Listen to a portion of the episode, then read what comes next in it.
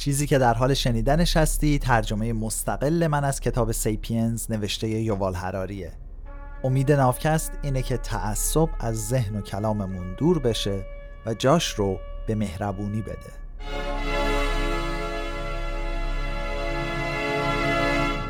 سلام. من روشن هستم و تو به قسمت 67 از نافکست گوش می‌کنی که در نیمه اول آبان ماه 1399 ضبط و پخش میشه. دو قسمت قبل در مورد شادمانی، روش سنجش اون و عواملی که روی شادی مردم تاثیر می‌ذارن بود. تو این قسمت بازم در مورد شادی صحبت می‌کنیم. این قسمت شادی شیمیایی دانشمندای حوزه مطالعات اجتماعی پرسشنامه های مربوط به تندرستی ذهنی رو منتشر می‌کنن و نتایج اونها رو به عوامل اقتصادی اجتماعی مثل ثروت و آزادی سیاسی ربط میدن. زیست شناسا از همین پرسشنامه ها استفاده می‌کنن اما جوابهایی که مردم به این پرسشنامه ها میدن رو با عوامل ژنتیکی و زیست شیمیایی مرتبط می‌کنن. یافته های زیست شناسا تو این زمینه تکون دهنده است. زیست شناسا باور دارن که دنیای احساسی و روانی ما توسط دستگاه ها و سیستم های زیست شیمیایی اداره میشه و خود این دستگاه ها هم طی میلیون ها سال تکامل شکل گرفتن و مثل همه شرایط روانی دیگه بهزیستی ذهنی ما از طرف معلفه های بیرونی مثل درآمد، روابط اجتماعی یا حقوق سیاسی تعیین نمیشه. به جاش سازوکار پیچیده از اعصاب، نورون ها یا همون یاخته های عصبی، سیناپس ها یا همون همایه ها و مواد بیوشیمیایی مختلفی مثل سراتونین، دوپامین و اکسیتوسین تعیین کننده بهزیستی ذهنی ما هستند. زیستشناسا میگن که هیچ کس تا به حال به خاطر برنده شدن تو بخت آزمایی خرید خونه، گرفتن ترفیع شغلی و حتی پیدا کردن عشق واقعیشون خوشحال نشدن. مردم فقط به خاطر یک چیز و تنها همون چیز خوشحال میشن و این همه احساس خوب و دلپذیر داخل بدنشونه. کسی که تازه همین الان برنده بخت آزمایی شده یا عشق جدیدش رو پیدا کرده و از روی ذوق بالا پایین میپره واقعا در حال واکنش به پول یا معشوقش نیست این آدم داره به های مختلفی که به سرعت توی جریان خونش در حال حرکت هستن و همینطور طوفانی از سیگنال های الکتریکی که دارن تون تون بین های مختلف مغز رد و بدل میشن واکنش نشون میده. متاسفانه با همه امیدهایی که برای ساخت بهشت روی زمین داشتیم به نظر میاد که برنامه ریزی دستگاه بیوشیمیایی داخلی ما جوری انجام شده تا سطوح شادمانی رو به نسبت ثابت نگه داره. هیچ انتخاب طبیعی برای شادمانی وجود نداره. برای مثال، سلسله ژنتیکی یه نفر زاهد گوشنشین خوشحال منقرض میشه. ولی ژنهای یه جفت پدر و مادر نگرون به نسل بعدی انتقال پیدا می‌کنه. خوشبختی و بدبختی فقط تا جایی توی تکامل نقش دارن که باعث دلگرمی برای بقا و تولید مثل یا دلسردی از اونا باشن. پس شاید عجیب نباشه که تکامل جوری ما رو شکل داده که نه خیلی فلک زده باشیم و نه خیلی خوشحال. اینجوری ما می‌تونیم از خیز لحظه‌ای یه حس خوب لذت ببریم. ولی این احساسات لحظه‌ای هیچ وقت تا ابد ادامه پیدا نمی‌کنن. دیر یا زود فروکش می‌کنن و جاشونو به احساسات ناخوشایند میدن. مثلا تکامل میاد و به نرهایی که با ماده های بارور رابطه جنسی برقرار می‌کنن تا ژنهاشون رو پخش کنن به عنوان پاداش این کار بهشون احساسات خوشایندی رو میده. اگر روابط جنسی همراه با همچین لذتی نبود نرهای خیلی کمی خودشون رو به همچین زحمتی مینداختن همزمان تکامل اطمینان حاصل کرده که این احساسات خوشایند زود از بین برن. اگه قرار بود اوج لذت جنسی یا همون ارگاسم تا ابد ادامه پیدا کنه اون نرهای خیلی خوشحال از شدت بیعلاقگی به غذا تلف می شدن و دیگه خودشون رو به زحمت نمینداختن تا برن دنبال ماده های بارور بیشتری بگردن.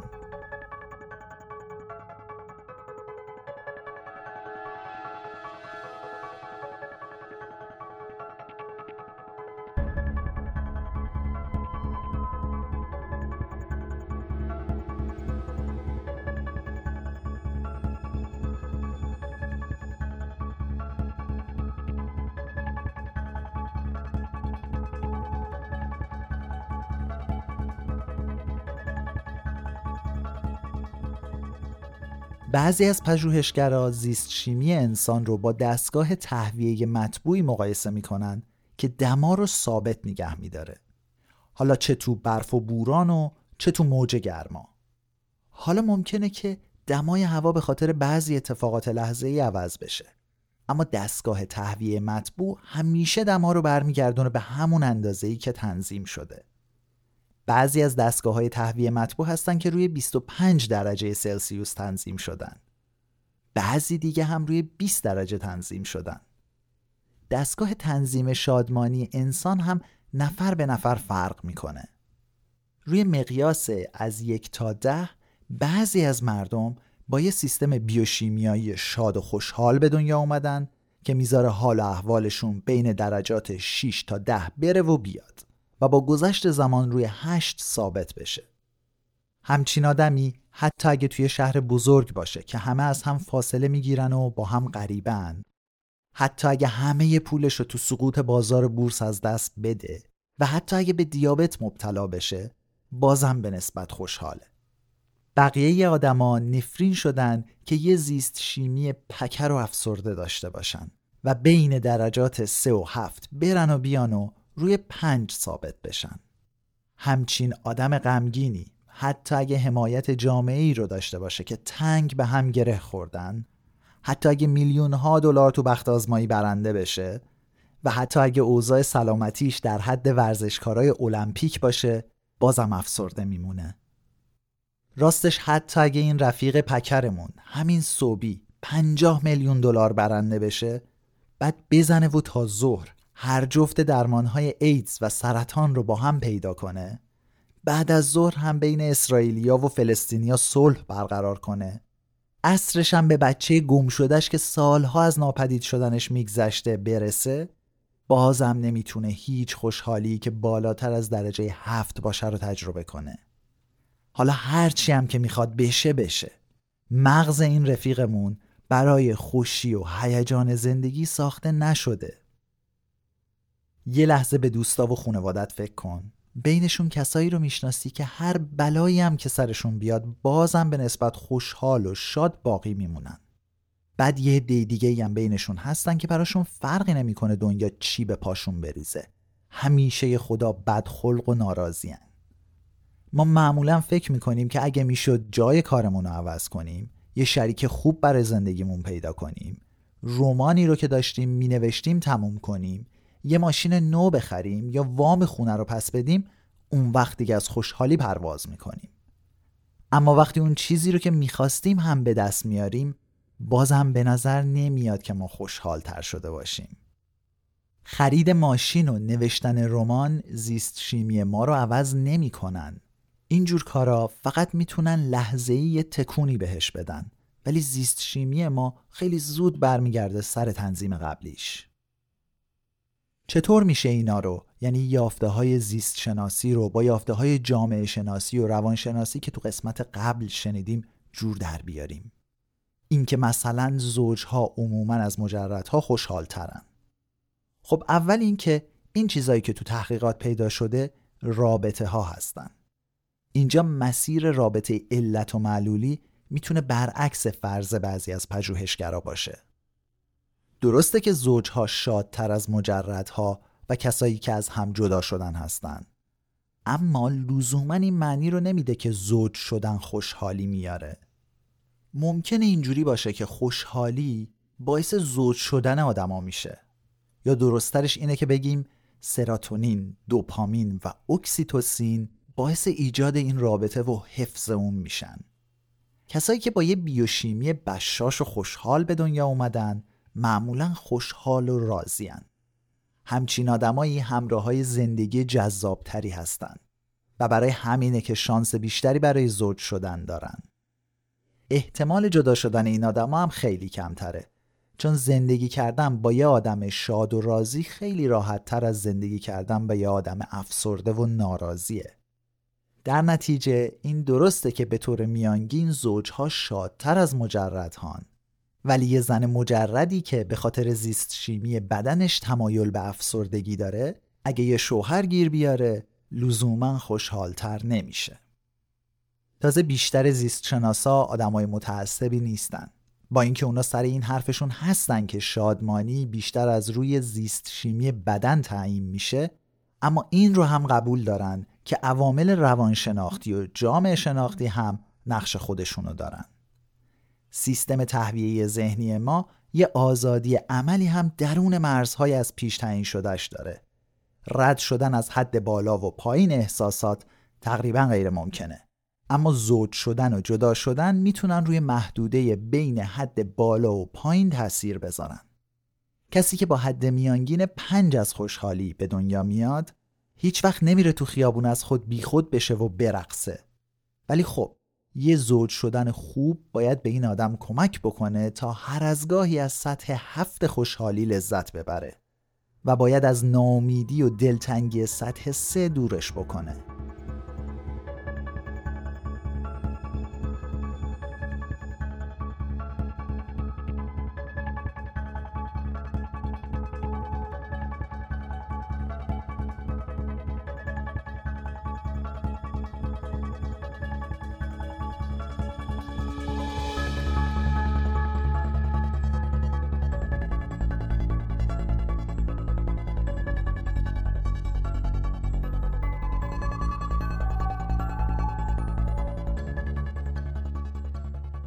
اگه ما روی کرده زیست شناختی به شادمانی رو بپذیریم اون وقت تاریخ اهمیت خیلی کمی پیدا می‌کنه.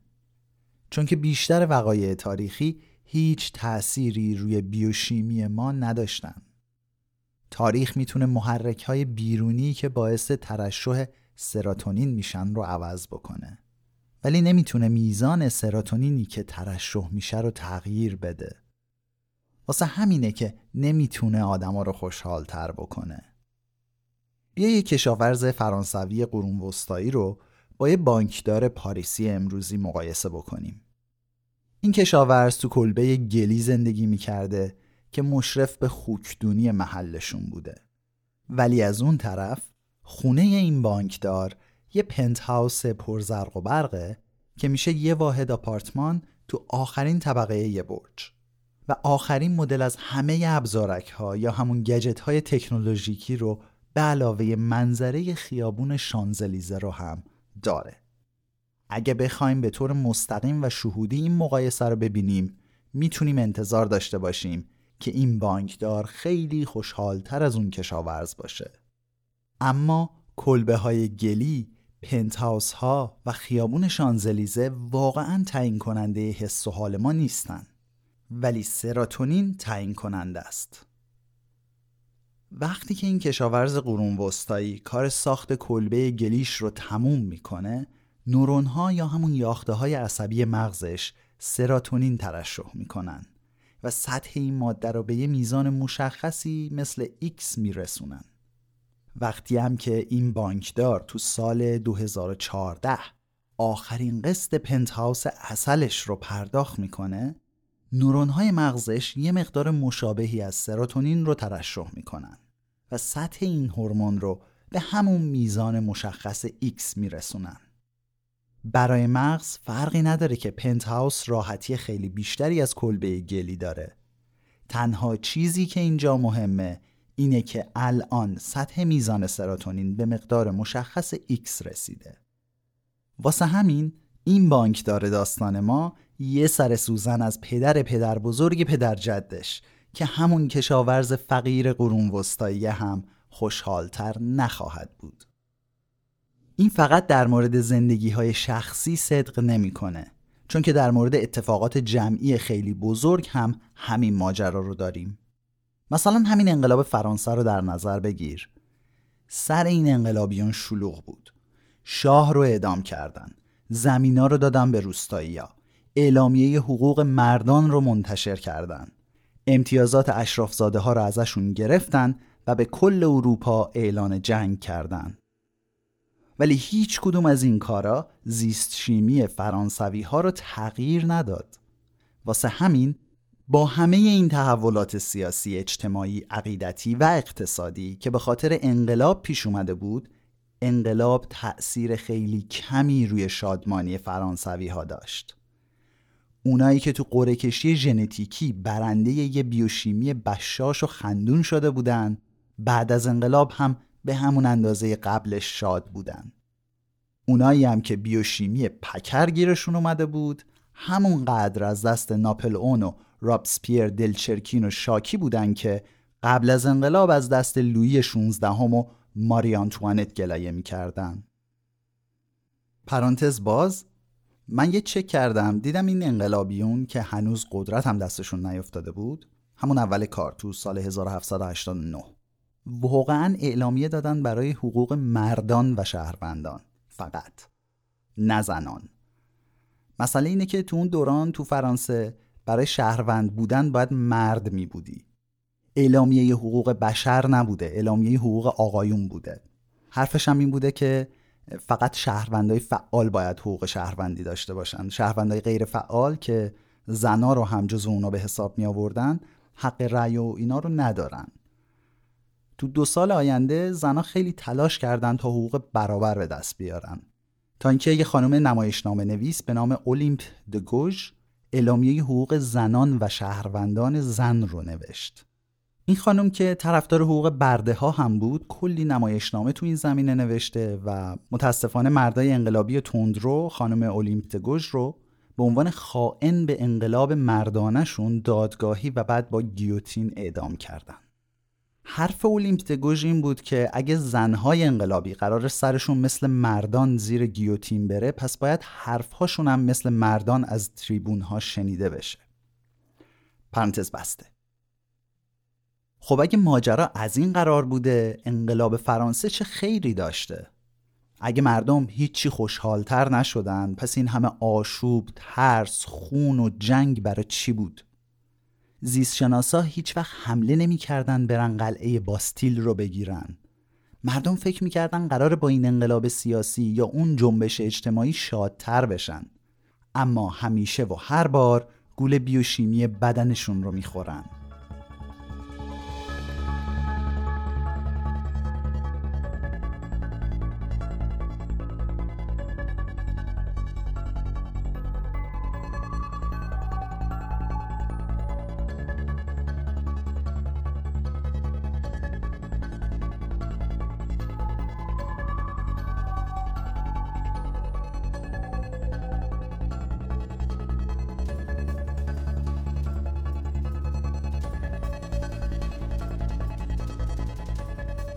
فقط یه پیشرفت تاریخی هست که اهمیت واقعی داره.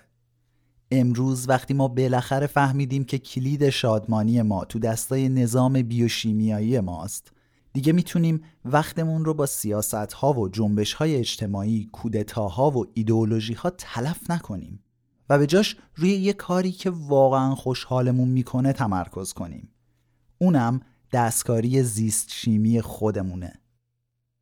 اگه ما بیایم میلیاردها دلار روی درک سازوکار شیمیایی مغزمون و تولید درمانهای مناسب سرمایه گذاری کنیم اون وقت می‌تونیم بدون نیاز به انقلاب ها مردم رو خوشحالتر از همیشه کنیم. مثلا داروی پروزک نمیاد رژیم های حاکم بر کشورها رو عوض کنه. به جاش میاد سطح سراتونین بدن رو می‌بره بالا و آدم رو از اون حالت افسردگی در میاره. هیچ جمله بهتر از این شعار معروف که از عقاید موسوم به معنویت عصر نو به انگلیسی نیو ایج اومده نشون دهنده این بحث زیست شناختی نیست که میگه شادمانی از درون شروع میشه Happiness begins within پول موقعیت اجتماعی، جراحی پلاستیک، خونه های قشنگ و جایگاه قدرتمند هیچ کدوم از اینا برای تو خوشحالی نمیاره. خوشحالی همیشگی و موندگار فقط با سراتونین، دوپامین و اکسیتوسین میاد. خب بحث کتاب برای این قسمت تا اینجا تموم شد. من دو تا پرانتز طولانی دارم که گذاشتم برای آخر این قسمت. اولی توضیح در مورد جنبش نیو ایجه که یه سری از اعتقادات و آداب و مناسک معنوی مذهبی. و تو دهه هفتاد تو جهان غرب خیلی طرفدار پیدا کرد. اینکه این نیو ایج از نظر تحلیلی به عنوان یه دین شناخته میشه کسایی که درگیر این مجموعه از اعتقادات هستن خودشون از این اصطلاح نیو ایج استفاده نمی‌کنن و ترجیح میدن به این باور بگن spiritual یعنی معنوی روحانی. اعتقادشون به ذهن جسم روحه. اگه با فلسفه آلمانی آشنا باشی بعضی از صاحب نظرات ترجیح میدن این جنبش معنویت عصر نو رو به عنوان روح زمانه یا به آلمانی Zeitgeist در نظر بگیرن. بعضی های دیگه هم این جنبش رو به عنوان محیط و بستر اجتماعی فرض کردن. بهش میگن میلیه.